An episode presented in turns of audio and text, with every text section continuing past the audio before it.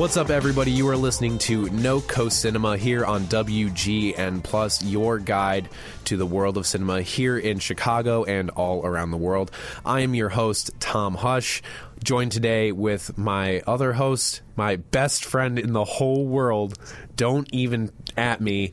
Uh, it's Connor Cornelius. Hey Tom, love you, Tom. Thank you. Uh, co-host, no, uh, no coast cinema, No Coast. no coast co-host, You are the No Coast co-host. and my name is Connor Cornelius. It's I like the alliteration. Did I'm in you the do right- that in pur- on purpose? I did. When I you- got it. I got it changed Recent, what was it before? incredibly recently. Oh yeah. Yeah. Well, what was it before? Yeah. Uh, Root Robrin. so the alliteration is still there. It's just that, yeah. I feel like the double C kind of works. Being named after a subterranean plant, it's not as cool as No. something that in Latin, of course, translates to lover of dogs. What ca- what more can you say about it? But that's my fantastic co-host. Today we are joined with two great guests, two fantastic guests, as Nate Waters and KR Brooks. They are the co-founders of Into the Void Films, and they are also freelance filmmakers in their own right. How's it going? Thank you so much for joining us. It's Going well. Thank going you for great. having us. Yeah, It's thank great you. To, great to be here. Is this your first time on a podcast? This is technically my second. Really? What was the first podcast you were on? It was oh, how many years ago? A few four years, years ago. Four years, yeah, probably four years ago. Uh, I was featured on a podcast um, about a feature film that I was doing that to this day hasn't been finished yet. I kind of Oh, left wow. that project, but um, I was on a short podcast for that. Fantastic. Yeah, called the Well, Graveyard Podcast. Ooh. Yep. We actually dark. shot it in a graveyard. Really? We did. Like, Well, at least cool. at least they are you know true to name and true to form. Mm-hmm. I appreciate that. Well, welcome to No Coast Cinema. Uh, we really appreciate it. This is our second ever episode, so you're really here at the ground level in its infancy. Uh, we're going to be talking to them a little bit later about. Uh, their work with Into the Void films and a little bit about how they got into filmmaking, you know, what they love about the movies the most. But first, we're going to start out with our opening segment, Coming Attractions. So, with Coming Attractions, we like to look at the news that is shaping the business of cinema here in the States and around the world because cinema is a global art. Uh, Connor, you've got some news about a film that has been a little bit contentious in its yeah. release. Yep. So uh, we we got a deadline article here written by Anthony D'Alessandro, uh, and what it tackles essentially is uh, Ghost in the Shell, or perhaps Ghost in the Shill, in that it is losing horrendous amounts of money, not only domestically but in the global box office. What uh, anonymous film finance sources have conceded is that Paramount's Ghost in the Shell. The adaptation, which is of course an adaptation from a popular manga, uh, stands to lose around sixty million dollars. $60 million. Yeah, that's sixty million dollars. and uh, you know it's it's the opening box office weekend for this. Now, this article was written uh, April fifth. And that's when it that's when the film came out. Uh, it was opening domestic box office was eighteen point six million, which is really not a whole lot, And considering how much they thought this might do. uh, a lot of critics are uh, criticizing it for relying too heavily on uh, the Chinese and the Japanese markets. Yeah, and that's something that's really uh, interesting in cinema today. And feel free, Nate and uh, Kr, to jump in on this if you if you feel like it. But um, we're seeing a lot more movies that are co-produced with Chinese studios um, that are really relying heavily on the international market to be successful. Uh, a specific series that just had its latest installment come out this weekend is The Fast and the Furious. Those have always kind of traditionally done, at least the last few films have traditionally done better than in the uh, international market than here in the states. Like really making millions and million billion even uh, the Furious Seven crossed the 1.5 billion mark. It was the third most uh, profitable movie of uh, 2015. Are you guys Fast and the Furious people? I enjoy those movies. Are you fam? I Are you We're- fam? we're I, fam. I actually do enjoy them. I usually get out to the theater to see them, um, usually with my brother. My first experience with the first Fast and the Furious, actually, um, I had come home one day. This is when I was still living with my parents, and my dad went out and bought an entire surround sound speaker system, and I came home and I just hear like cars all around my living room. So that's that was like one of my first introductions into the film. I think I had seen it before that, but I don't know. It was just something about him that I don't know. I, I spoke to me. I guess I don't. I don't know. For my money, I think the seventh one, directed by James Wan, was probably my favorite. And seeing someone who came from the horror world, like with Saw and Dead Silence, and he came up through the ranks, you know, and have him jump on into this huge studio project, it kind of feels like the inmates are running the asylum. So that's Yeah. fun. And the same thing with um, Fate of the Furious. It's directed by the guy that did like Friday and Straight Outta Compton. So to see like you know they get these different directors, and I think they got Justin Lin who did uh, that Bruce Lee movie. I forget it came out like '95. It's like something the dragon. Yeah, you know? and Justin Lin has been with the franchise for a For a long time, Yeah, yeah. he started with Tokyo Drift. Yeah. Okay. So Yeah. who directed? Rob Cohen did the first one, then, right? Yeah, Rob Cohen was the first one, and then They they were- had John Singleton Okay. for Too For Fast, Too and then it was basically Justin Lin up through number seven, James Wan. Yeah. But uh, pointing out that you guys point out the the directors here and who's working on these films, it's a lot more diverse, Mm-hmm. and it's uh, you know going to that larger international market, especially with Justin Lin and James Wan being very popular. They're Asians. They are Asian American, or at least you know I don't know if they're Asian American. That's probably misspeaking there, but they are they are non-white Yeah. and you know they're bringing diversity to the role. But And With- speaking of which, yeah, the, uh, diversity is another problem with Ghost in the Shell. Of course, the the big controversy, if you've heard anything about it, is uh, uh, the whitewashing controversy, casting Scarlett Johansson as the lead in a uh, a story written by a Japanese artist. Um, You know, that's not exactly a problem that you're run- whitewashing isn't a problem you're running into with the Fast and the Furious no. Yeah. Not at all. franchise. Yeah, and with the Ghost in the Shell, to bring it back to this, is you know if, if you're if you're gonna rely heavily on the international markets. Now, granted. Scarlett Johansson is an international star. She's in the Avengers.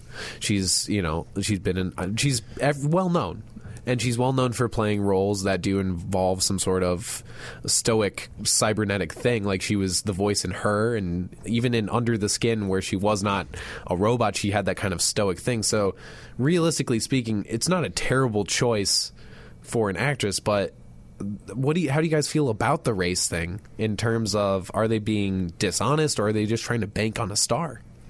I think obviously using her as a name actress to get this property off the ground is a big thing.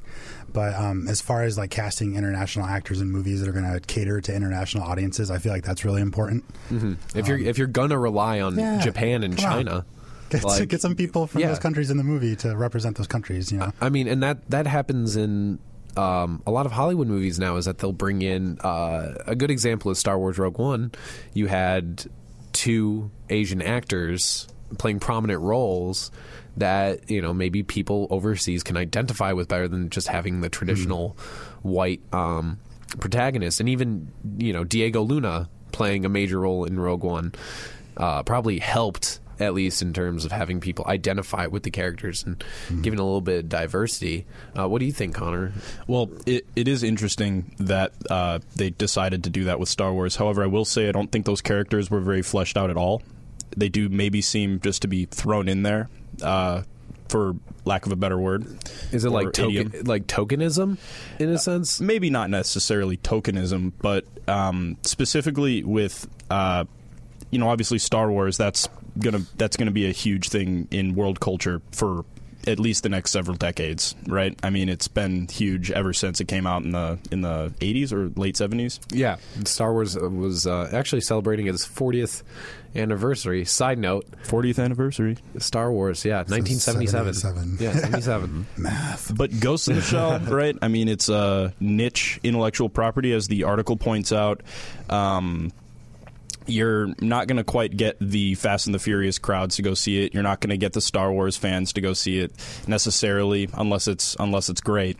And uh, you know, it's it. One of the things that meant, yeah, it's the, it's the it's the it's the niche IP. It's exactly what you're saying. It's a niche intellectual property. There are fans here, but you know they're rather few and far between, and they were too turned off by the whole whitewashing Yeah. scandal to the casting of Scarlett Johansson to really even give it a chance. And you're seeing the same thing with the uh, Death Note Netflix. Yeah, Uh, is, the- is another- it a miniseries or a movie? I think it's a movie, and Okay. it's I hope another. it's a movie. Yeah, It's Directed by Adam Wingard. He did Yeah. Blair Witch and, And, You're um, Next and The Guest. And Yeah, a great a great director, and it has um, Nat Wolff, who's been in a few films. He's uh, I think fairly popular for being in some John Green adaptations, but he's a knowable name. Willem Dafoe Yeah. is in it, awesome. and but like people are still upset. They're like, why are you taking this Japanese property and not using Asian actors? And is that not an encouraging sign about sort of the developments that are happening not only in film as a as a an art, but as you know the culture that's inherent in that? Right. I think it is encouraging that people are asking for some diversity. I mean, uh, we'll probably talk about this later, but with Get Out, you know, a, a massive film, massive in terms of how much money it brought in. It was incredibly successful because it was made by a black director, had a, a black protagonist tackling some serious issues for the black community. And people really responded to that. They really wanted to see those stories because they're tired of seeing just like, you know, white dudes running around shooting things. Maybe we need something a little bit more salient, I guess, for lack of a better term. Yeah, it seems to be reflecting sort of a, a change in standards for, for Hollywood and for film in general. Uh, I think the internet seems to have a, a decent impact on that. I know that the whitewashing controversy was largely spread through through that, you know, Yeah. social media outlets and all of that. Uh, but it does seem to be reflecting uh, moviegoer outrage at uh, Hollywood's proclivity towards hiring white actors in situations that doesn't necessarily call for that casting. Absolutely. And the studios, um, they, they're on social media. They see people's comments. They, they, if they see this kind of backlash against Ghost in the Shell or you know Old Boy or Death Note or what have you, Yeah. they respond to that, and they're not going to make that mistake twice. you Yeah. know? Let's hope so. Let's really, yeah. really let's hope so. I'm giving them some credit. you Yeah, know. um, because especially if you're going to lose, you know, this is a hundred million plus dollar movie. If you're going to lose sixty million dollars on that, someone's getting in trouble, and hopefully that gonna make- executive got in trouble that day. Oh yeah. sure. Hopefully they're not going to make that same mistake. Uh, speaking of mistakes, let's go over to the Academy Awards, the kings of making mistakes in movies and movie culture. Never. Um, so they have released some changes to the rules for the upcoming. Um, well, next year's Academy Awards. I wouldn't say upcoming necessarily, but uh, next year's Academy Awards, they've made some changes uh, based on what happened this last year.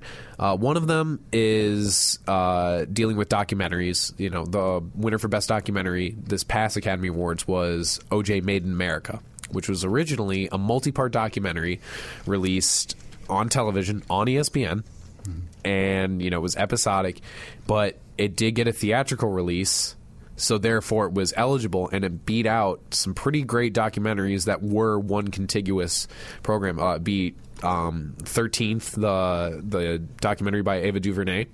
It beat out I Am Not Your Negro, which is a fantastic documentary.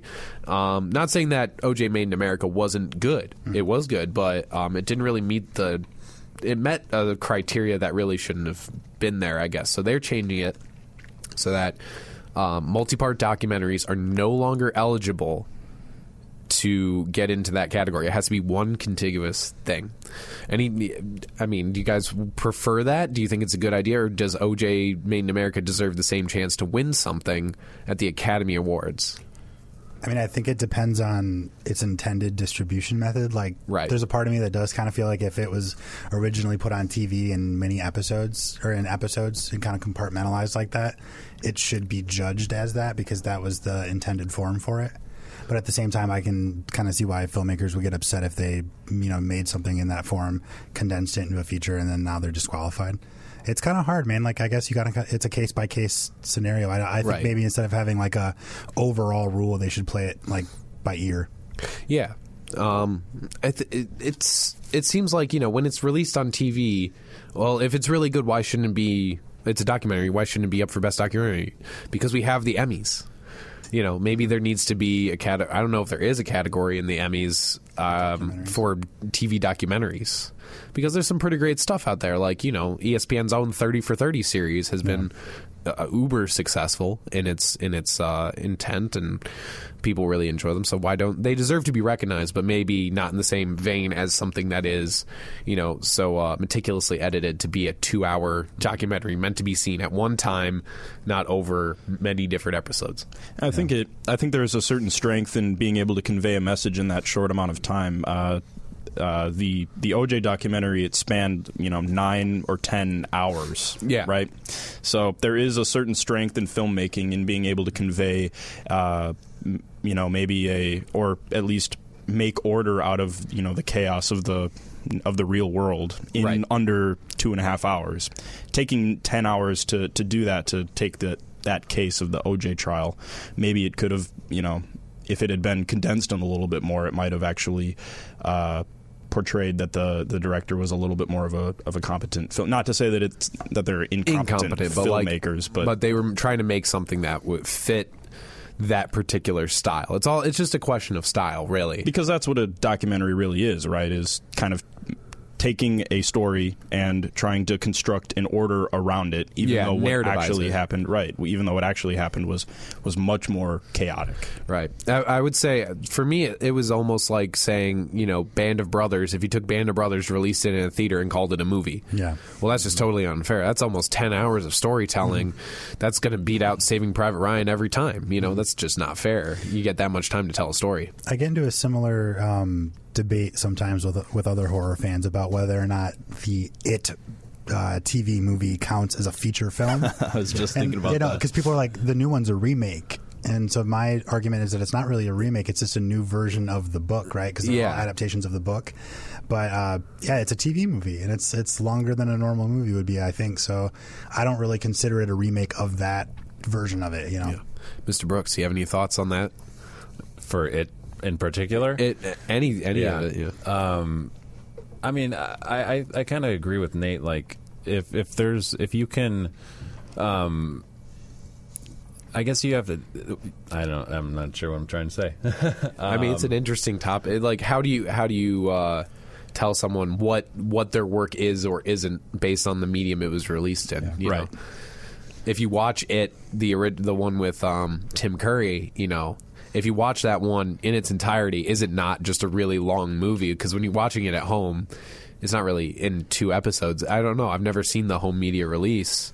Um, it's uh, it's t- it's a two sided DVD. it's a two, yeah. It's so long, so you got to flip it over like Yeah. at the halfway point. So if you watch the Lord of the Rings extended editions where you have to change the disc in the middle of it, like are you is it different? I mean, it's I don't know. It's uh, it's a good it's a good nut to crack open. There's some Yeah. good questions in there, and um, also too like the it the it TV series or TV movie is really interesting because it was very scary as a kid. But you go back and I like I just watched it a couple weeks ago, and it's not that scary at all.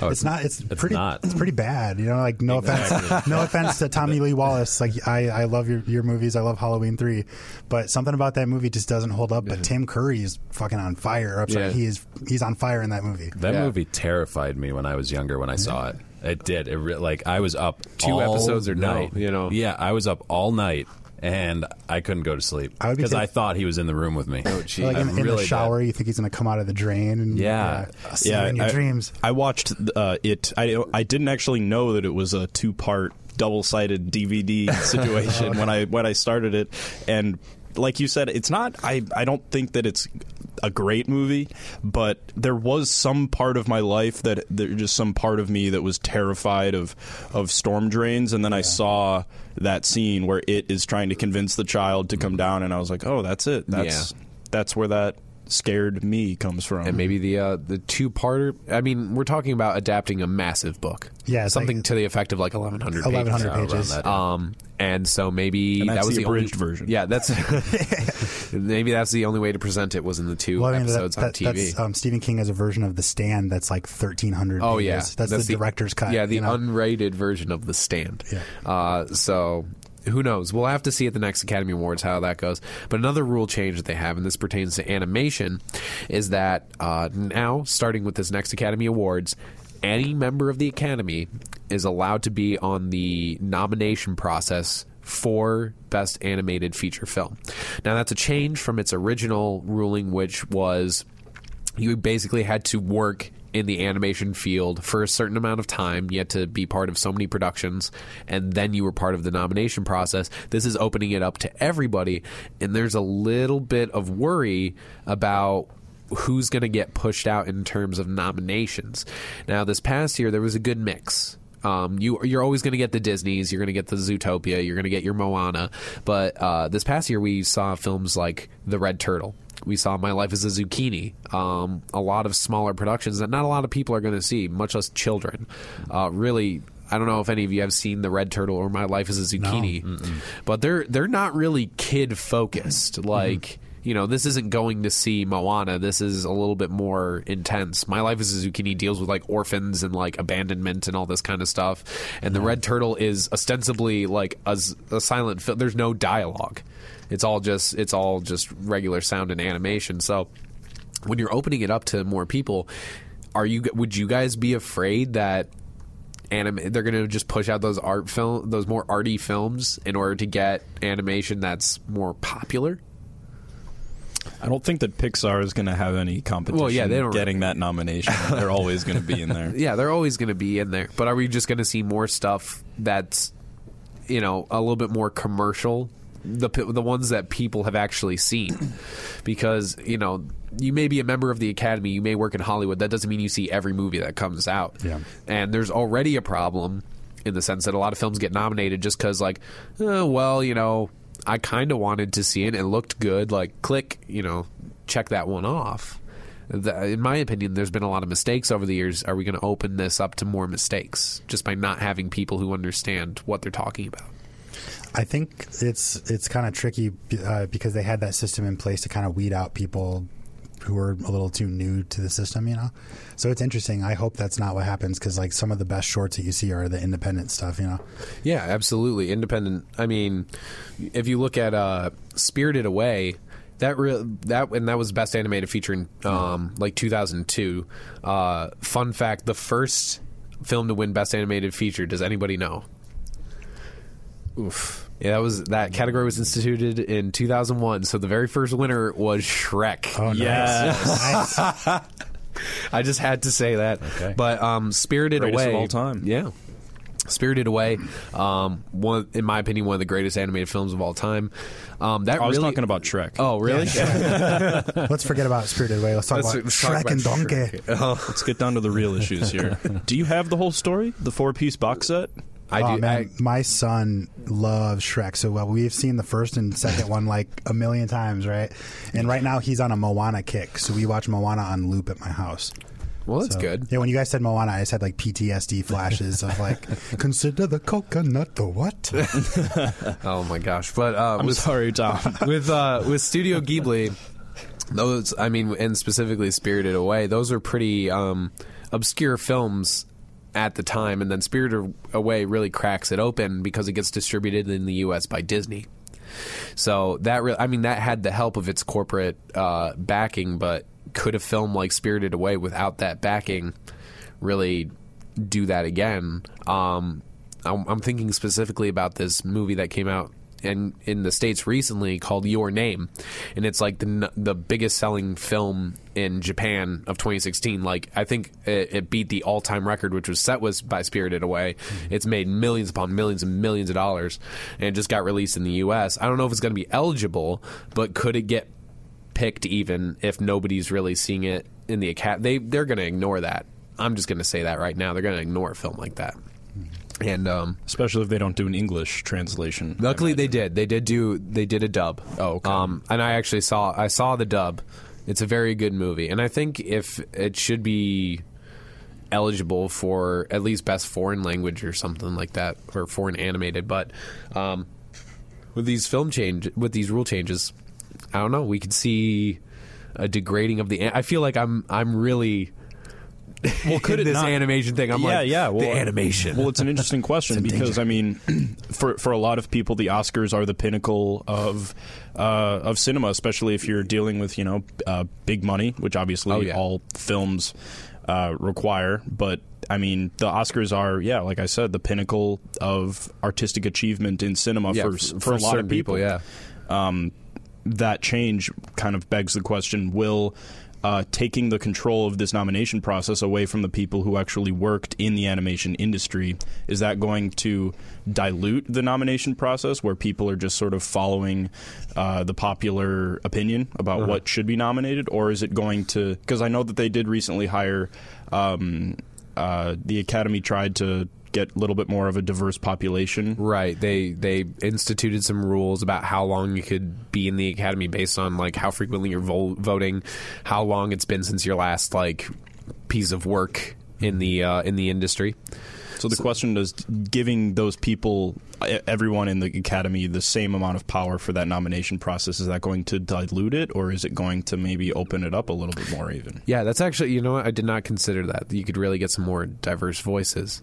Um, to put it to you guys, um, I know Nate, you're a big fan of horror. Mr. Brooks, you're also a horror guy. Yes. All right. Well, Into the Void films. I know you guys have had some horror. When you guys look for opinion on uh, on horror, do you look only to people who work inside the industry, or do you, you know, how would you feel if someone that really doesn't know a whole lot of horror starts naming best horror films of you know the year? I'm, I'm uh, so as a horror fan, um, a lot of the stuff that we do doesn't really make it to the Academy Awards, but when it does, it's awesome. Like when um, The Exorcist, I think, got like five or six nominations, And that was that was the first Yeah. film to a horror film to ever be nominated. but it was made by like a very competent director. Oh, yeah. so like you you can't deny like horror outside of that movie. Like it's just a very well made movie, and it plays really well as a drama too. Right. But um, also seeing like Silence of the Lambs, you know, like every once in a while, there's a horror movie that'll go to the Oscars. So I'm kind of used to liking movies that are kind of considered garbage by most people. Yeah. So to me, like I, I, I enjoy the Oscars. I have fun watching them, but I really kind of take them with a grain of salt. Yeah. Because I mean, we come from a genre where people, you know, we're like the the redhead stepchild of the industry. so I mean, it, it's totally okay for me, you know, and I'm fine being designated to that part of town, I guess. But even within i- i- taking the Oscars out of it, within just looking at movies, um, do you listen? Would you rather listen to people who you feel know the genre a lot better, are more involved with the genre, even to the point of working within that genre, or do you? You know, you don't mind opening it up to people who aren't necessarily as versed in that style as you guys, and get those opinions there. I mean, everyone's entitled to their, their own opinion on whatever they may view or, and and consume um, as a viewer. But I personally, like, as far as reviews go or opinions on other people, I honestly don't care. I have to see it for myself, Right. Because my style, my taste is going to be different than. I mean, well, Nate, that Nate's the only exception. We like have the same brain, I think. Share, we share a some, brain. for some, The but, hive mind. I was wondering what that was. but but honestly, I uh, y- you know my fiance will look up reviews on every single movie before we see them, and I'm like, I don't care. I don't care. I want to see it. And and I don't want to know anything about it really. I mean, you know, besides like the teasers or the trailers that I watch. But honestly, you know, I have to view it for myself, and and I'll talk to anyone about you know, oh, you liked X horror movie or whatever it may be, and that's fine, you know, because there have been many times where other horror filmmakers have told me you have to see this movie, it's amazing, and I'll hate it. So Yeah. You, Yeah, just, it's you gotta take it all with uh, a little, as as you said, Nate, a grain of salt. Exactly. Yeah, I mean, like Yeah. there's times where people that are huge horror fans will tell you that a movie that you know will probably be great sucks. Yeah. Like I had someone, you know, at the music box be like, "Don't see Raw, it sucks." And Raw was incredible. yeah, I've, I've been hearing nothing but excellent things about that movie. So you know, like. Yeah, everybody has their own opinion. Everybody's going to be different, and um, like for me, one of my favorite movies is a slasher movie. It's a uh, it's a giallo. It's called um, Pieces. Have you guys ever heard of it? No. No, I haven't. So it's it's basically a killer on this college campus, and he's going around killing college girls, and he's taking like so if, if a girl's a ballerina dancer, he takes her legs. If he kills a swimmer, he takes her arms. And he's putting Oh, wow. he's like making this Frankenstein girl, and then it cuts to like weird flashbacks of him as a child putting together this jigsaw puzzle of like a naked woman, and like his mom comes in and is like, "What are you doing?" And beats him up. So I guess that cracked him right. Yeah. But that movie's like it's pretty awful, but it's known within like you know by horror fans as being this kind of like this um this cult classic, right? Okay, yeah. I love that movie, but if I brought that up around people in film school, they'd be they'd think I Ugh, was insane. it's yeah, disgusting. What Yeah. do you mean? Oh. I hear you. So, really, I guess it's just going to be let's see what happens here. But you know, take all opinions, including those of the Academy, take them with a little grain of salt. You know, try to get out there and see it. I think people who are listening to this podcast share that philosophy with you guys. All right, so we're going to take a little break here. Uh, but when we come back, we're going to move into our feature presentation. We're going to be talking Into the Void films. We're going to be talking about some influences, talking about where you guys, you know, came up in the industry, all that good stuff. Coming up next on No Coast Cinema.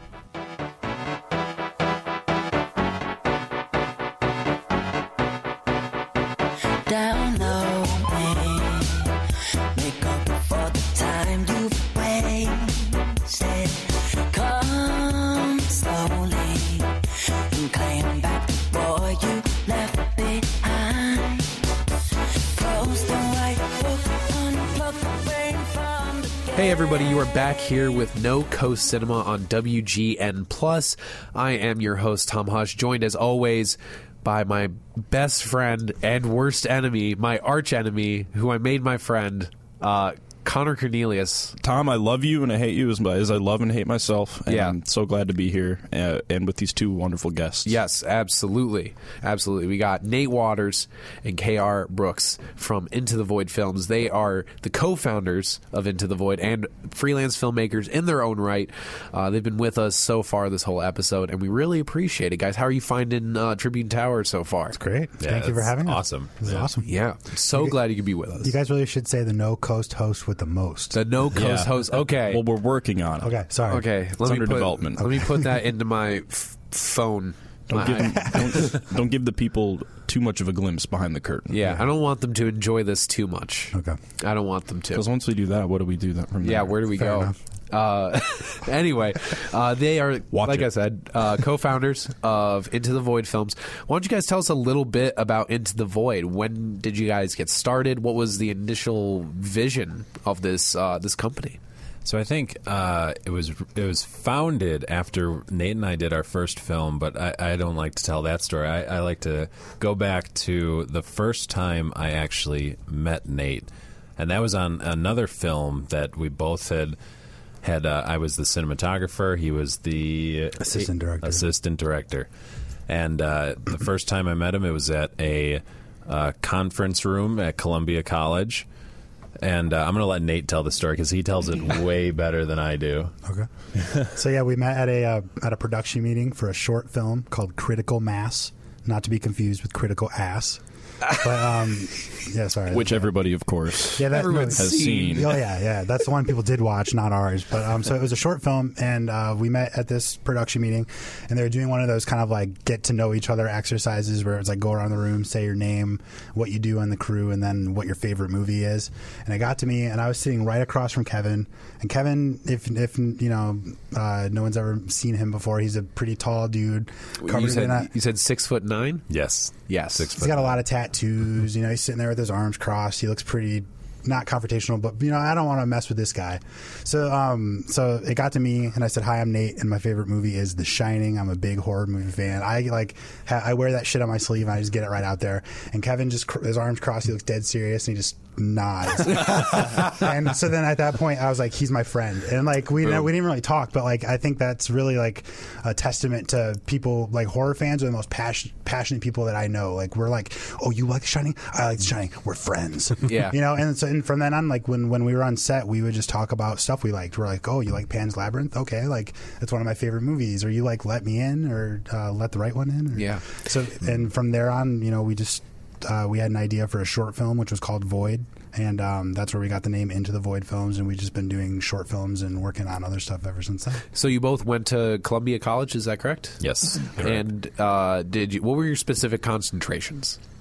You know, uh, when I started at Columbia, it was editing at first. Um, but as I started to go through uh, the classes and whatnot, because they kind of give you an overall understanding of everything. You know, you you write your own film, you produce it, you um, so you you get to do all these facets in filmmaking.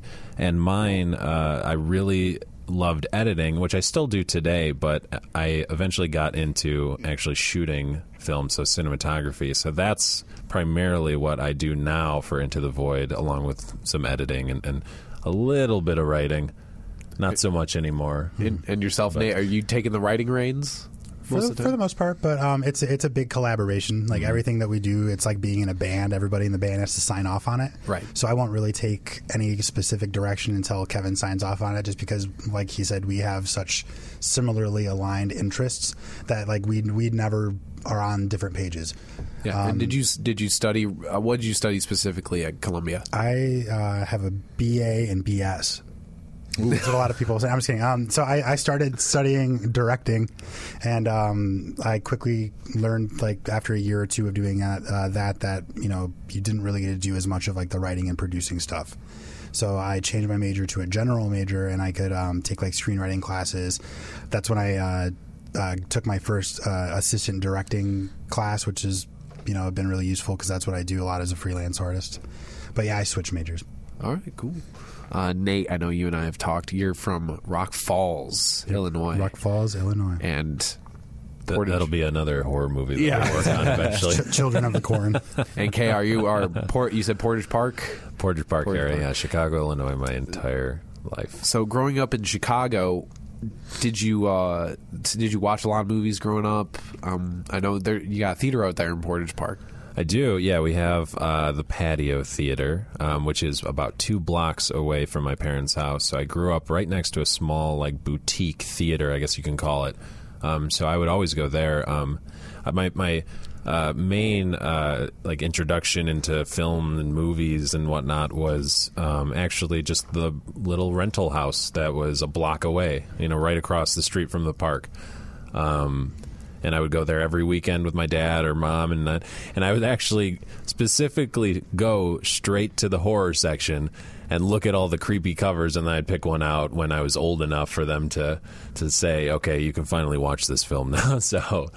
Uh, that that's how I got my introduction to everything, really. So, was did the horror draw you just because of the cool covers, or did you already have an interest in the the horrific and the macabre? Yeah, I think it was a little bit of both, to be honest. Yeah, I I, I always um, what was the one uh, Peter Jackson's horror film um, Dead Alive. Dead Alive. Dead Alive. Yeah, that was one of them. That it was just great. Party's Um, over. yeah. So I don't know. I just always had this uh, interest in, in horror and, and and dark films. So that's just how it started, really. And Nate, growing up in Rock Falls, what was your access to the world of cinema like? Same like same deal. Your local theater, your rent, you know, your movie rental place. Yeah, very similar to um, Kevin's experience, uh, except there was a drive-in uh, at, in my hometown, and they would Oh, do wow. like Dusk Till Dawn 35 millimeter prints of like you know awesome lineups like Nightmare on Elm Street, Robert Englund's Phantom of the Opera, and then like Night of the Comet, and it's just like a lot of weird stuff, you know. And what was it like sitting in the drive-in watching? Like, how do you feel that affected you? It's you? amazing. It's a really, um, it's a really like nostalgic experience. And I, even though I didn't grow up in the '70s, I can really appreciate in an age where everything's digital, having someone string up, you know, like because they, they, it's like the uh, Grindhouse, right, where they would show like vintage trailers in between the movies, Right. So it's just like a night out at the movies, and um, I would often sneak in through the trunk of my friend's car. So it's like the whole that kind of like cliche experience of just being a teenager and growing up in a small town, you know. Wow. But I also um, same thing. I would watch movies from the mom and pop video store, and you know, um, my t- uh, twin brother and I would like scour the horror section and just like find the weirdest stuff we could, and yeah, just kind of stem from there. And those kinds of experiences are getting rarer and rarer as Right. time goes on. So we're not going to be able to produce filmmakers uh, with that sort of uh, you know interest in the lesser known films and horror going forward, or it's at least going to be a little bit more difficult. It'll be kids coming up like, oh, I streamed, I streamed the, all those movies back, day." as opposed to like, oh yeah, I had to find like you know a weird VHS at the bottom of someone's box in a, like a garage sale, you know. And that's, I mean, like that's how it kind of was for me. It was just like a word of mouth thing. Like, oh, I found this movie called Luther the Geek. Have you heard about it? and yeah, that's the fun of it. Do you feel that that's the guiding spirit behind Into the Void films? Is that the kind of films you want to make in terms of things that people find and really enjoy on a level that's not necessarily, uh, you know, oh, this is a critically acclaimed sort of thing? It could be critically acclaimed, but. Um, from the way you're describing it, it's this this idea of film where it's not about whether it's bad or good. It's whether you enjoy it and you have the experience. Do you feel like that's into the void for you guys? I hope so. I mean, I mean, like obviously at this point we haven't really broken through into that much of like a, a mainstream audience or anything. I think we are our, our niche. You know, our I think our most viewed video is like maybe like a thousand or maybe a couple more views than that. But like we've had people say like really nice things to us, like oh we've watched your movies and we like them, and like they're people we don't know. And to me that that's already a really nice feeling to have people that you don't know saying oh I got that reference you made or like I appreciate where you went with this one. You know. Now tell us a little bit about making your first uh, feature. So the void or void, Void. rather, Void. because we don't want to confuse it with The the Void. void. There's a lot. There's a lot of films with void in A lot the of title. void. Enter the void around. as Yeah. well. Yep. Yeah. Exactly. So working on Void, tell us what that was like. You know, deciding to make this project. Uh, I came. Uh, well, Nate and I, through talking on set for the first with the the first film that we ever did, um, I uh, started to talk to him about fairy tales and, and, and in specific dark fairy tales. Which one of my favorite films is Pan's Labyrinth. So, and that's exactly what that film is essentially. Um, so I said, what if we did something like that? And we got to talking, and it eventually turned into a musical, dark fantasy horror film. Yeah, it was crazy. Which for a per, two guys who just finished film school was just an almost impossible task. Very ambitious. Very ambitious indeed. Um, It's like Sweeney Todd, not set on Earth. totally. and we like did demos and stuff. We had like six songs ready. yeah, Like, we had songs ready to go, and then we we got to a point where we're like, you know what, we might not have the money to do this to and it or or to do it right the way we would want to. So we actually scrapped the musical idea, but kept the story, Okay. and we ended up doing that. Well, at least that still exists. And Yeah. Yeah. Uh, so raising the money, that's an important thing. And we actually, if you listen to our last episode with Jake Wiseman uh, of Ca- Capra Movie House, that was something we talked about is this idea of raising the money. How did you guys get about raising the money? Did you do Kickstarter, Indiegogo, or were you just kind of scrimping and saving yourself? I, I actually I want to say, and I don't know, Nate can back me up on this. I think Void. We raised the most money for Void out of any film that we've done in the past four years. Do you remember how much that was roughly? about seventeen hundred dollars, I think, or fifteen hundred, seventeen hundred dollars. Wow. And, then and then also we put in about like fifteen to two of our own money into it. So like Right. altogether it was about four thousand dollars. So that seventeen hundred that came from just independent donations. Yep. And then we would like uh, so people would get perks. So like we sent people scripts or like DVDs of the movie once it was all finished up. And yeah. Yeah, and uh, it's kind of like diminishing returns because we've done it since then, and we've had like moderate success. But that first one was the one that we actually were able to get like you know some dough for. Well, Right, it's yeah. because uh, those I would say ninety nine percent of those um, donations were family and friends. Yeah. you know, just people who knew we make films and, and were excited to support us, whether it be five dollars, whether it be a, a hundred dollars. Um, there were just a lot of people who came out and, and said, "Okay, you know what? Here's some money. Go do what you do." And you know, uh, we're very grateful for those people who came out and, and did that for us. With the with the family portion of it, have your fa- families been pretty supportive of your uh, aspirations? Yeah, for sure. Um, I mean, my mom and dad showed me a lot of these horror movies that I'm obsessed with now, and you know, my dad was the one taking me to the video store. So Yeah. I mean, I think like it was a natural progression um, for me to want to be a filmmaker, and that's all I've ever really wanted to do since I was a little kid. And I saw the first Halloween, I wanted to be a director. So they've, you know, been very supportive of that. How about yourself, Kara? Yeah, it's the same same thing with me. Um, yeah, to this day, every time I visit my parents or someone in my family, they always ask me, "Hey, what do you got going on? Do you have anything that you know you can show me?" Like, and I usually I, you know I try and have at least something to to show them because they're they're just so like vested into the idea that it's just really cool. Well, actually, my favorite thing is when I show people some of our work. They always say this looks like a real movie. yes, Really? good. Good, that's what we wanted. Yeah, I, that's what I was going for. So um, You're not it- going for fake movies. yeah or like they're shot on like a handy cam or something. Yeah, Yeah, it, you know, it, it looks like a film that could potentially be in theaters, I guess. So that's always Yeah. nice to hear from people. But um, yeah, I always try and they're very supportive of it. Well, that's that's important. Obviously, emotional and financial support always always a good thing. But something we did talk about on the uh, previous episode with Jake Wiseman from Capra Movie House uh, is the matter of distribution. What did you guys decide to do in order to get Void out to to build your audience? Well, I think our, our first thought was um, to do a couple screenings around Chicago. Um, and then, you know, like we basically just put it up online. With that one, we weren't really thinking about like a long term distribution plan. We were just so excited to get it out. We did a, like a couple of screenings and we just put it right up. But after that, um, we, we really started building up content. We wanted to make as many shorts as we could. And with shorts, um, the only real way of distribution is kind of film festivals or putting it up yourself, you know.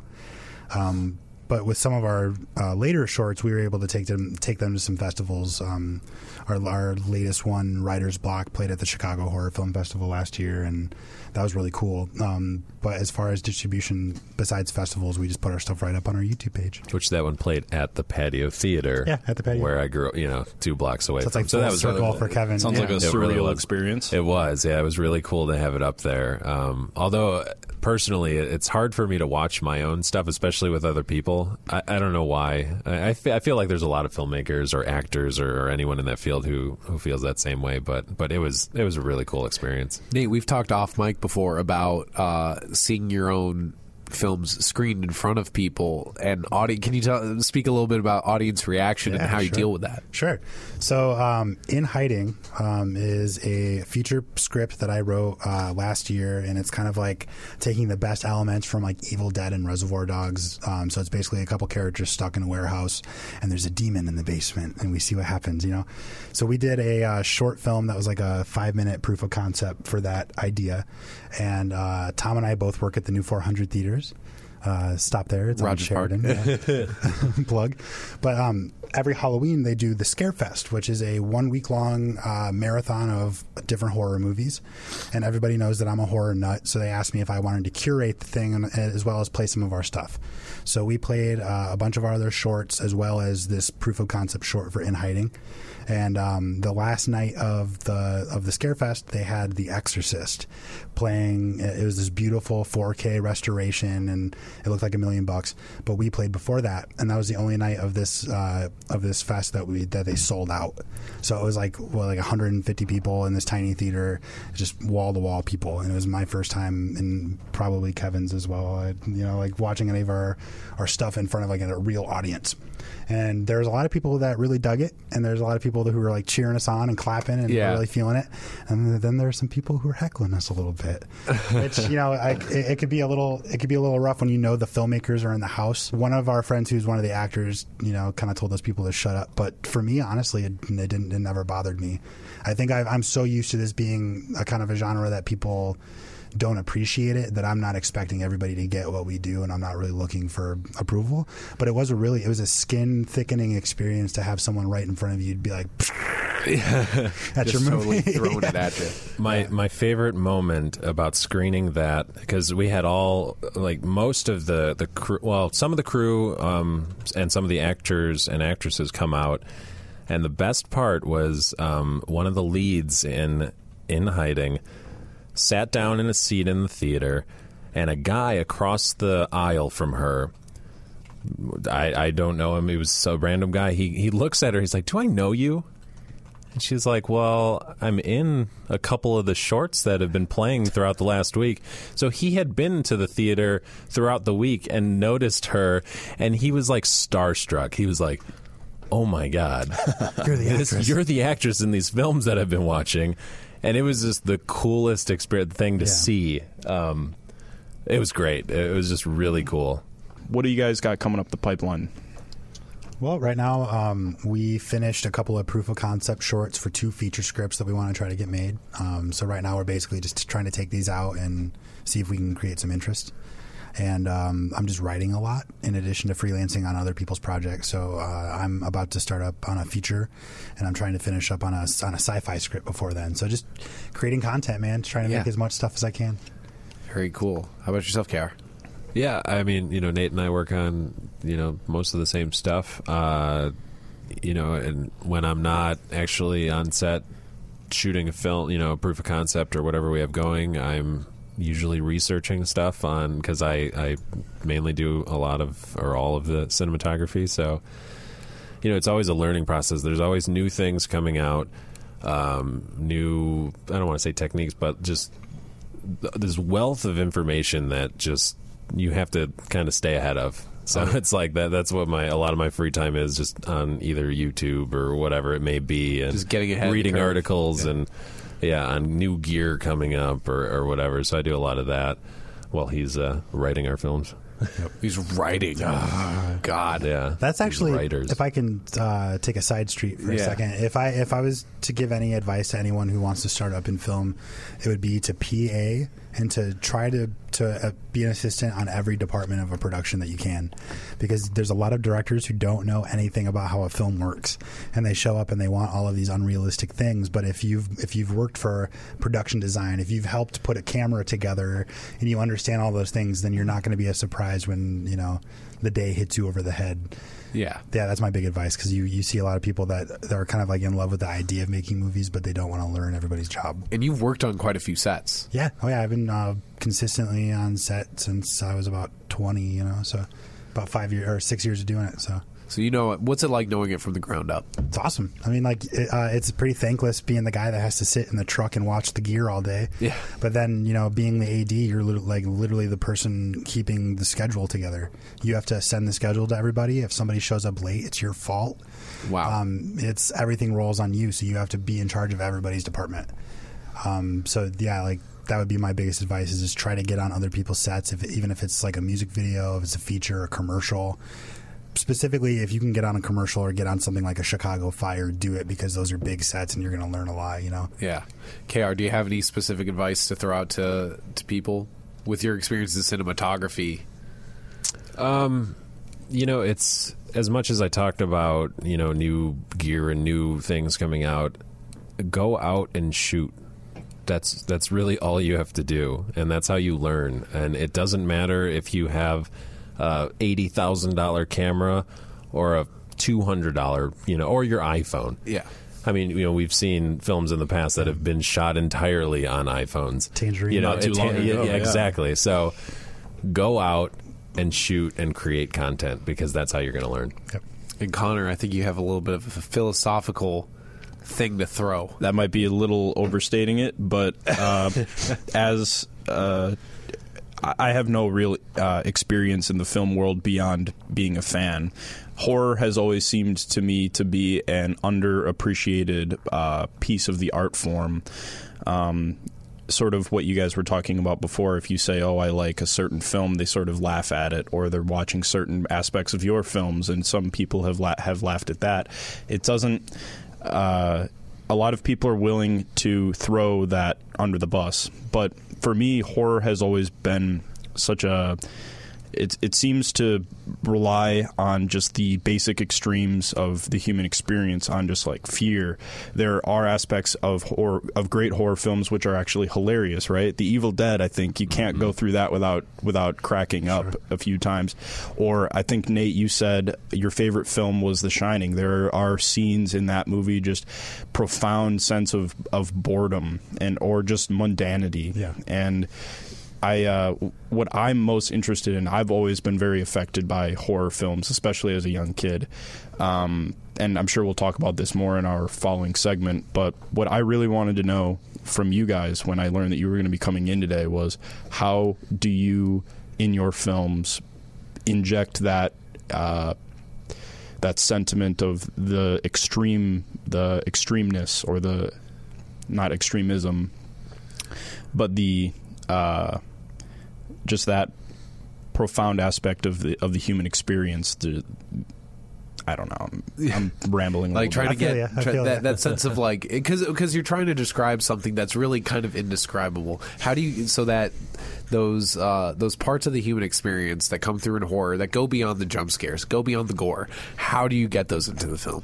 Well, we, I think some of it comes from our own life experiences, and I think Nate can talk a little bit better about that for in hiding in terms of. But it's it's more like putting our characters into these situations that, I mean, would I mean in reality never really happen, most likely, but. Um, you know, it, it all stems from what we have going on in our own lives. So, and I think Nate can, if he wants to, can talk about that because in hiding was was essentially Personal. very very personal. Yeah, please share. Sure. So, um, one of my favorite quotes about horror comes from my man Stephen King, and uh, he said that horror has the capacity for allegory and metaphor that few other genres can match.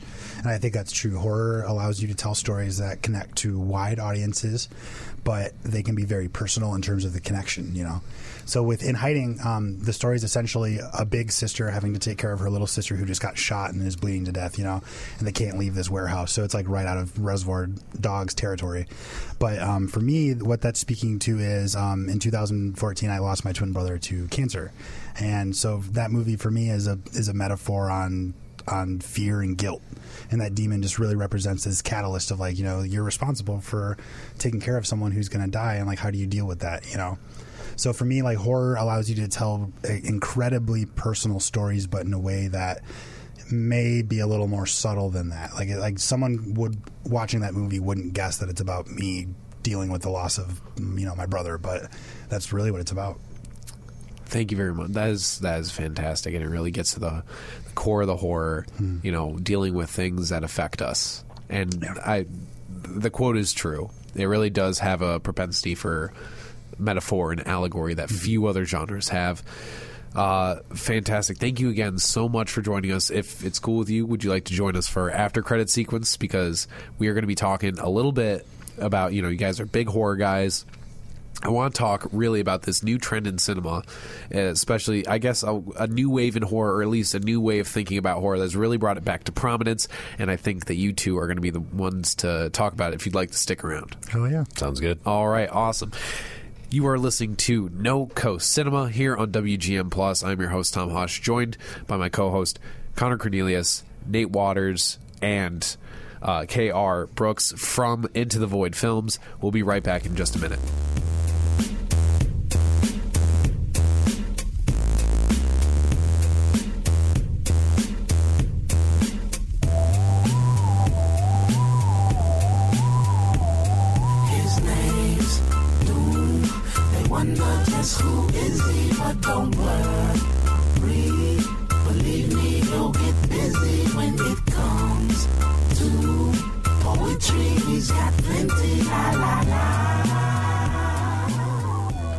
Back, everybody. This is No Coast Cinema, WGN Plus's premier film podcast, giving you the best guide to cinema here in the city of Chicago and all around the world. I'm your host, Tom Hush, joined, as always, by Connor Cornelius, my other host, and our guests today, Nate Waters and K.R. Brooks from Into the Void Films, purveyors of horror Thank and, you. and magnitude and things like that.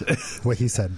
Yes. So right now we're going to be getting into our after credit sequence. We're going to wind down the show here by talking about uh, a little a little trend here in horror cinema. We figured since we have these guys from Into the Void Films here to talk, we want to talk about the genre a little bit deeper, especially what's been going on the last few years. Now, Connor, I know you're a fan of horror, and I, I think we are both big fans of a lot of the horror that's been coming out recently.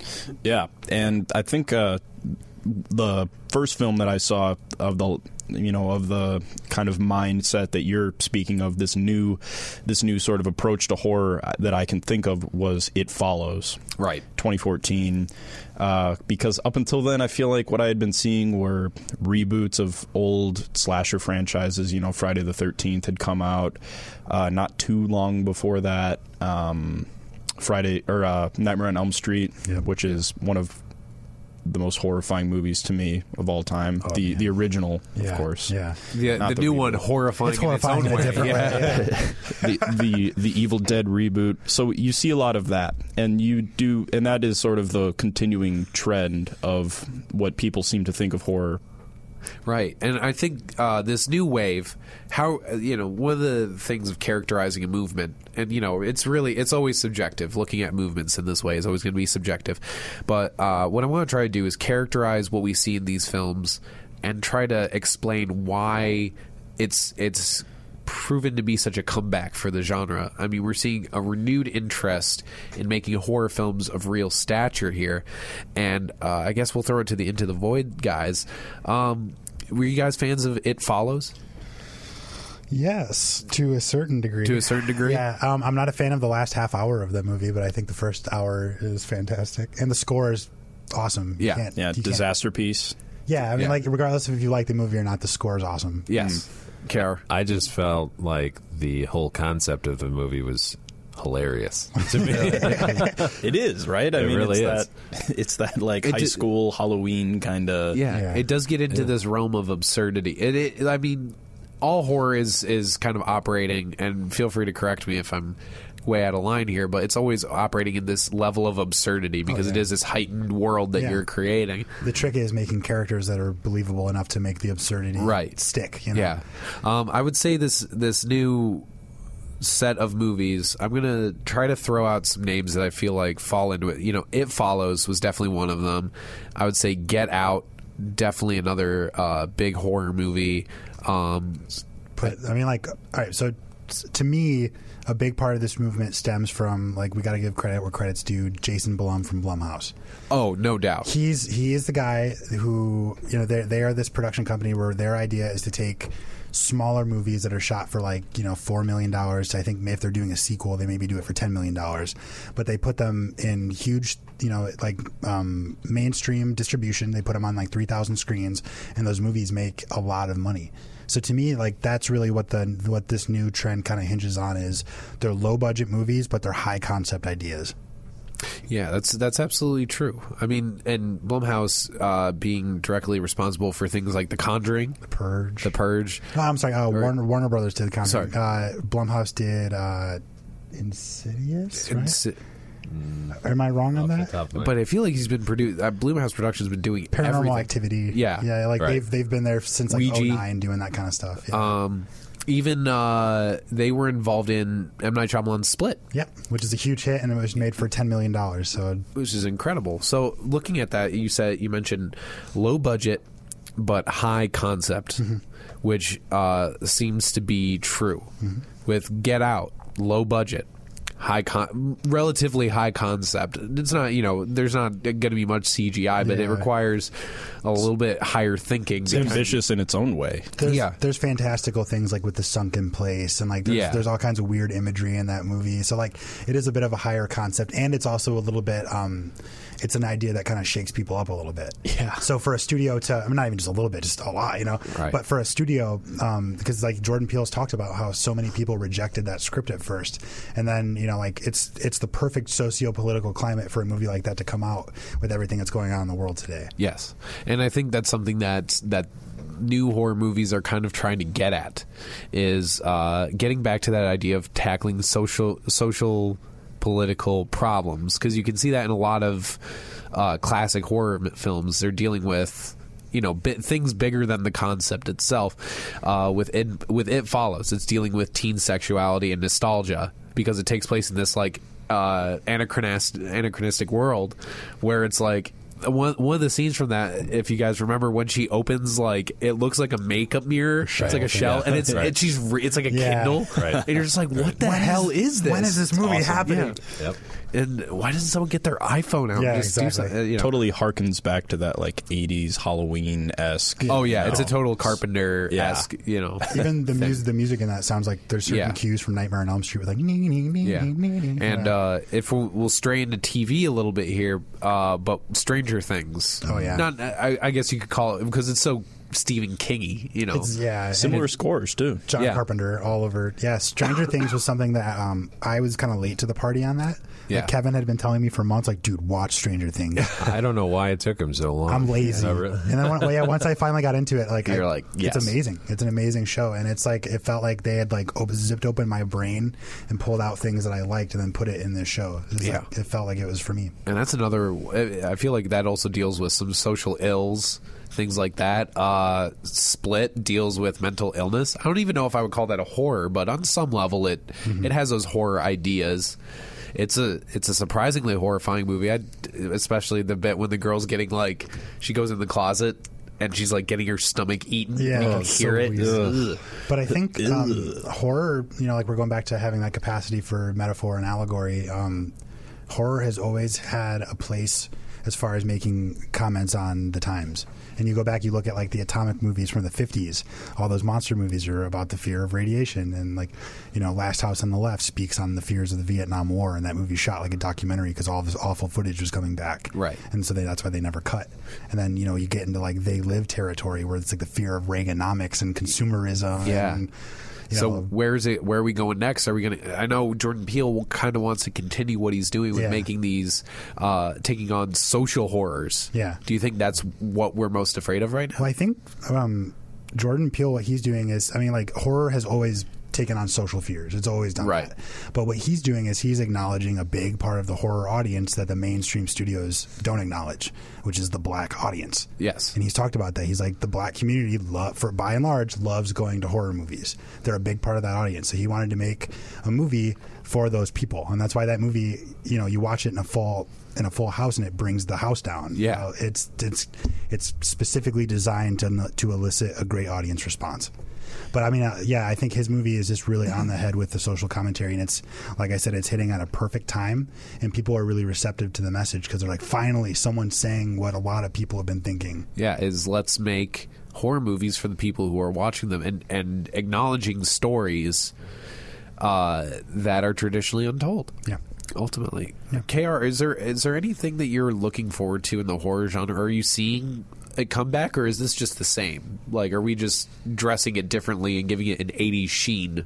Because a lot of this stuff, like we mentioned Stranger Things and uh, and It Follows, that was like total '80s Oh, throwback. So, is are we just are we just mining what we already have, or are we trying to forge something new here? I feel like it's a little bit of both. Honestly, it's like um, you know clothing. It goes through Yeah. cycles. You know, you you'll have a resurgence of something. I think that that I guess right now we're in the '80s, coming back into uh, you know into the Get your mainstream. perms, right? everybody. Uh, no, it, it reminds me of this time I was at like a clothing store with my mom when I was a teenager, and there was like this shirt that was from the '70s, and she's like, "I wore that when I was a kid. Now it's coming back." You know, and it's a hundred dollars. Yeah, no, exactly. And, like, but, uh, uh, horror goes through these waves and cycles. It's kind of like a phoenix, like that, where you know certain things will work, and then it'll go 15 years, and then it comes right on back, and then something about it speaks to people. You know, Yeah, but we're getting this lo- like uh, horror seems to be a traditionally low budget affair, even with the biggest of of its of its uh, films. So, do you think that it's going to continue to be that? Like, does horror horror doesn't really change? Does it too much? It takes on different things. But it seems like as a genre, they really steeped in tradition. You know, you got to pay homage to the to the forefathers. Is that? Am I totally misreading that? I don't feel like today's uh, system is too far removed from you know like what Roger Corman would have done, where he makes his these ultra low budget movies and then schleps them to all these different theaters himself. You know, and I think that the way that um, distribution and the video market has essentially dissolved, people aren't really buying DVDs and Blu-rays. A lot of people are you know uh, either streaming or torrenting movies. So uh, a- like a big way that movies have to get out there is through streaming, and people aren't making as much money off movies, so the budgets go down.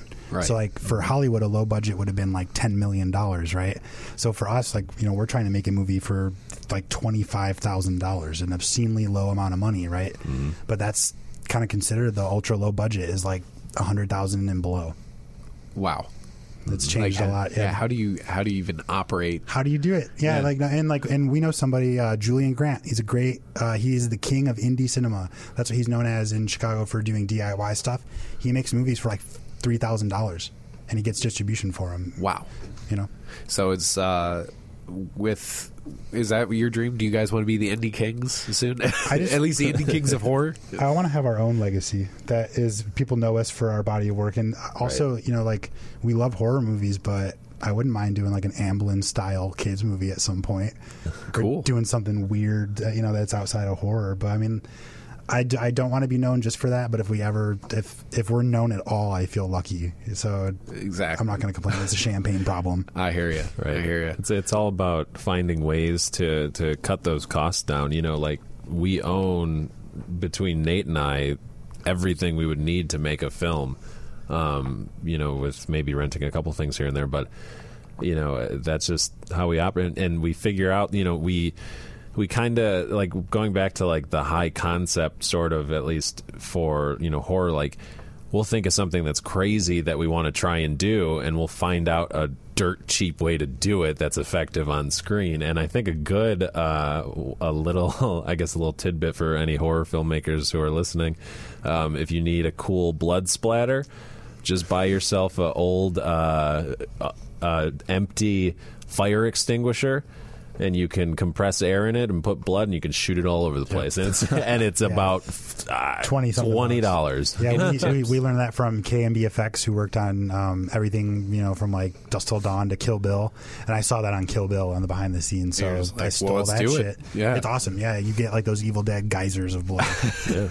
And is that not like a common trope in horror? Not maybe not trope, but a, a filmmaking method is where it's historically a lower budget affair with horror movies, right? But you mm-hmm. see innovation be birthed out of that. Yeah. You see the the director of Evil Dead creating the turning the camera into an actual character, Yeah. into not only the a character but the antagonist of the film. which is iconic now. I mean, Yeah. and they did it because they had no other choice. But like, you know, at the time they're like, shit, uh, let's just put the camera on a, on a on a board and have someone go, oh, and it sells it. And it you totally know? works. Yeah, it's the same thing with the shark and Jaws. If that shark would have worked, you would have seen it all over the movie.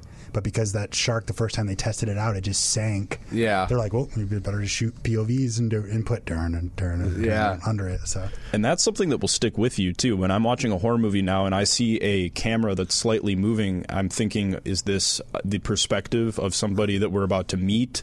Is this some supernatural? For, you know, It totally changes the paradigm. It does. It does. All right, into the void films on the uh, on the new wave of horror. So basically, the Do we have a name is- for this? Is there a name for this new sort of movement within horror where it's actually like I'm not sure there is yet because I remember the one before this, it was the found footage trend. Right, Right. And then before that was either you want to call it torture porn or gorno, Mm-hmm. Yeah, which is yeah. like the Saw Hostel thing, you know. And And you had like new horror, which was, was like, the remake craze was before that. yeah, that And was like that was like Thirteen Ghosts and Yep. Jason X, Yeah, yeah, which is a fantastic Oh film. man! Shout out to Clearly. Todd to Todd Browner or Todd Todd Brown. He's the director of that or Holy the cow. writer. He's awesome. But um, before that was like the Scream era. So it was like it was like Yeah, everything. it was a like postmodern and- yeah, yeah, postmodern. meta stuff. So I guess we'll just have to wait and see. Uh, I think we're seeing a lot of good horror come out, even you know, in the next few years. We'll see how it goes, and we'll coin the term. we're gonna get there? I will. I will personally call these guys from Into the Void and be like, "I need something.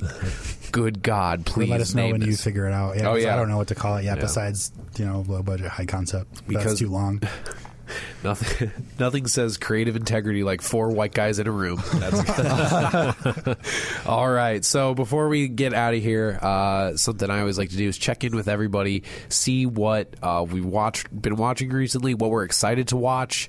Um, and this can include pretty much anything, you know. Oh wow, lost it there for a second. that sounds good. Tom. Don't worry about it. Just get it there. Just you know, yeah. Uh, so this could be films or television. You know, television is a is still an important thing. It's taken on a more cinematic role. So. Uh, Connor, what have you been watching recently? Have you been or excited about watching? Uh, well, I did watch a uh, little known horror gem, Moana. A couple days ago, um, I did watch that, but I, I actually had a double double feature with a couple of my roommates the other night, and we watched Moana, and right before that, we watched Demon, which is a por- uh, Polish horror film. Uh, I can't remember the director, but the uh, my roommate that decided to put it on told me that the director actually committed suicide following the Oh, wow. following the release of the film, which. Uh, you know real life stories that are tied to film sort of that kind of it gives it a little bit more of a tragic bend. It may kind of changes the experience when you're watching it. So what what is the plot of Demon? Like what okay so it's it's incredible. It does a great job of combining the the aspects of horror that you kind of want to see. It's there's you know obviously the scare aspect of it but there is sort of kind of a comedy aspect at the very end. The so the the plot of the film is uh, a man is it's a Polish wedding and they're holding it on this plot of land this like f- muddy farm area in this barn. And at some point the groom gets possessed by a female ghost because her corpse is dug up outside of the uh, wedding venue. And it is basically just the comedy comes from the dad trying to keep it under wraps that the groom is possessed. And he's just he's like no we paid for it. We've got to get these people. Just keep feeding them booze. We'll make it a three day just drunken blackout affair. And he's just so he's it's him uh, and all of the other people that are involved in trying to at the same time manage the possessed main character and understand why the why the things are happening but also there's this kind of hilarious subplot of trying to make sure that all of the guests at the party are like still drunk Wow. and then at the very end this guy the the Polish dad walks up to the stage and he just addresses the whole crowd and he's like this wedding this wedding never happened he's just trying to like convince people that, no, that that just never happened it was hilarious i thought it, it was it was pretty good I'm I'm gonna have to seek that one out. Yeah. demon Demon, Demon. Polish. All right, Kr. Been watching anything recently? Are you looking forward to anything? So the last film that I saw was The Void. Ah, yes. So not to be Not confused, not with our void, but the void, um, which I saw at the Music Box Theater, uh, actually with Nate. oh yeah. If you guys want to jump in on that, do a double. yeah, um, I so it's um, the the thing about that movie was the practical effects. They actually had fountains of blood and and actual creatures that were they're not CGI. You know, there was I think there was maybe one little thing. The triangle portal thing. Yeah, so there was like a little bit of CGI, but they did it all all on set actually, which I thought was super impressive. Wow. Because not only is it is it very expensive to do things that way, Yeah. but it's also great because it's like a throwback to everything else and how it used to be done. Yeah. What's you- the What's the plot of the Void? Like, what? Give us a general overview.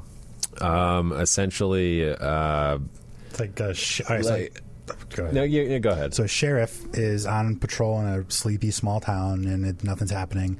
And this bloody, beat up dude comes out of the woods and needs help, and he like passes out. So the sheriff takes the guy to the hospital, and the hospital is uh, being operated by a skeleton crew because there's a fire there recently. So there's not a lot of people there, and so it's basically like five people holed up in this hospital, and all of these guys in white cult robes appear outside the hospital with knives, and everybody can't leave. They're stuck in there, and it's so it's it's like combining the thing with Assault on Precinct 13. Oh wow. And then, um, so the the cult, you find out that there's some culty shit in the ba- or culty stuff in the basement. It's very Lovecraftian, and um, there's a lot of tentacles and spider legs and weird All of it. sundry legged things. And Christ. it's fun. It's a lot of fun, and it's like we're talking about. It seems to be that like the '80s is making a comeback as far as horror, and it's totally it's like the um, the the guys that made that movie are from the production company Astron Six, which they did like the editor and I'm forgetting. Sorry guys, some of your other movies, but they're great guys, and they do um, things that are kind of rooted in the '80s and Okay. late '70s.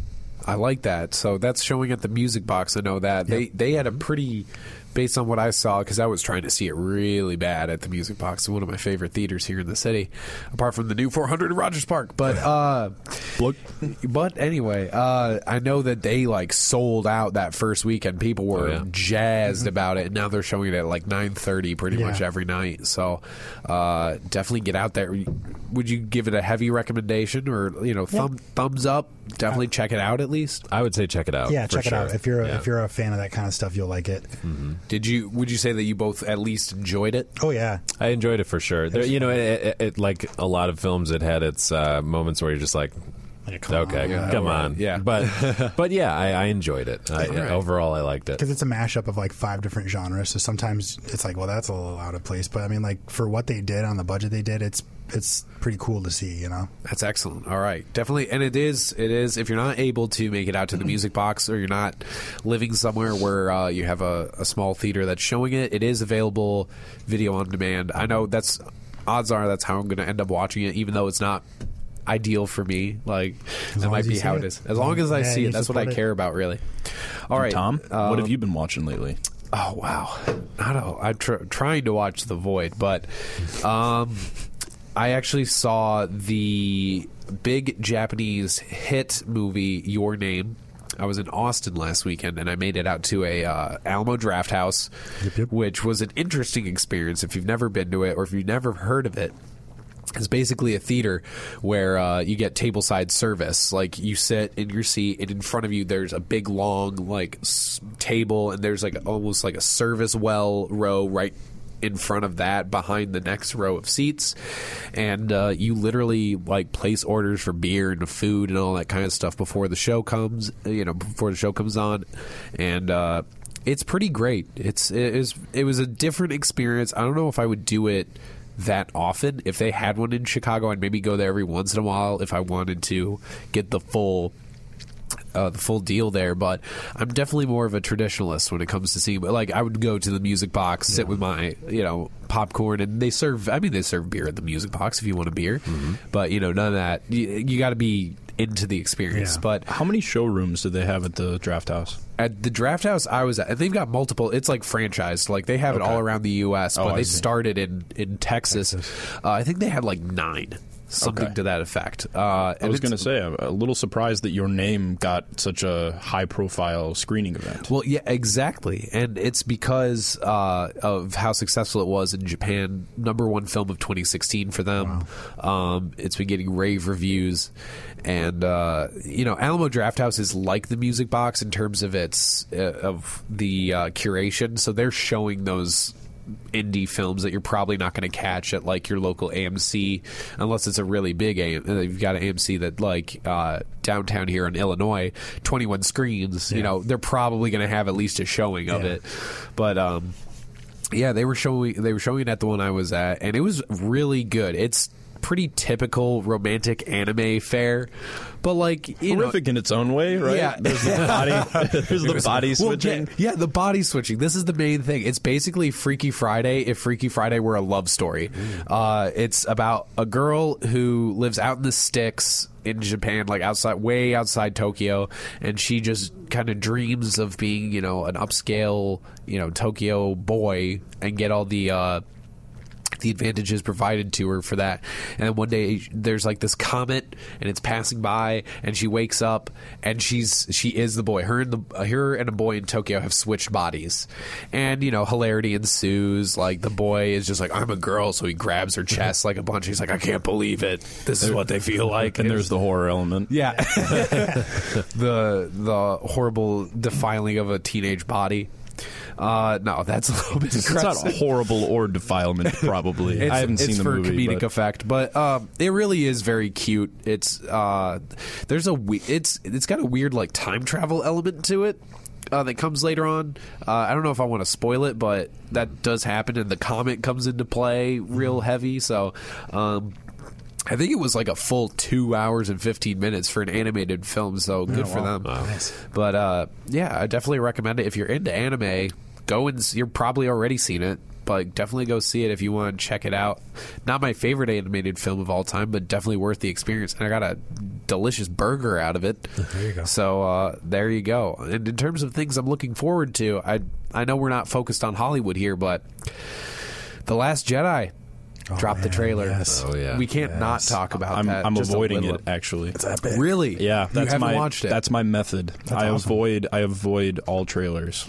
So, How could how though for the news you didn't even want to see a little bit. It doesn't even reveal anything. Well, the first things uh, so on my social on my you know news feed on or whatever my feed on Facebook is you have to click on it to go to it. So I'm okay now, Mm-hmm. but when they start doing just those videos that will just play at the top of your feed where you can't not if I see if I see Mark Hamill in the Jedi robes if his face just appears out of a dark square. I don't know if I'll be able to have the you know the mental wherewithal to avoid it. But Scroll. for Yeah. right now, for right now, I'm You're gonna- trying to not. Also, I got to point out how you said Mark Hamill's la- Yeah, that was Hamill. Hamill, Hamill, Mark Hamill. Mark Hamill. Hamill. I like Mark Hamill. I think it has a certain. No, it's no, it's Hamill. Hamill. what did you say? Hami- Forget He said Hamill.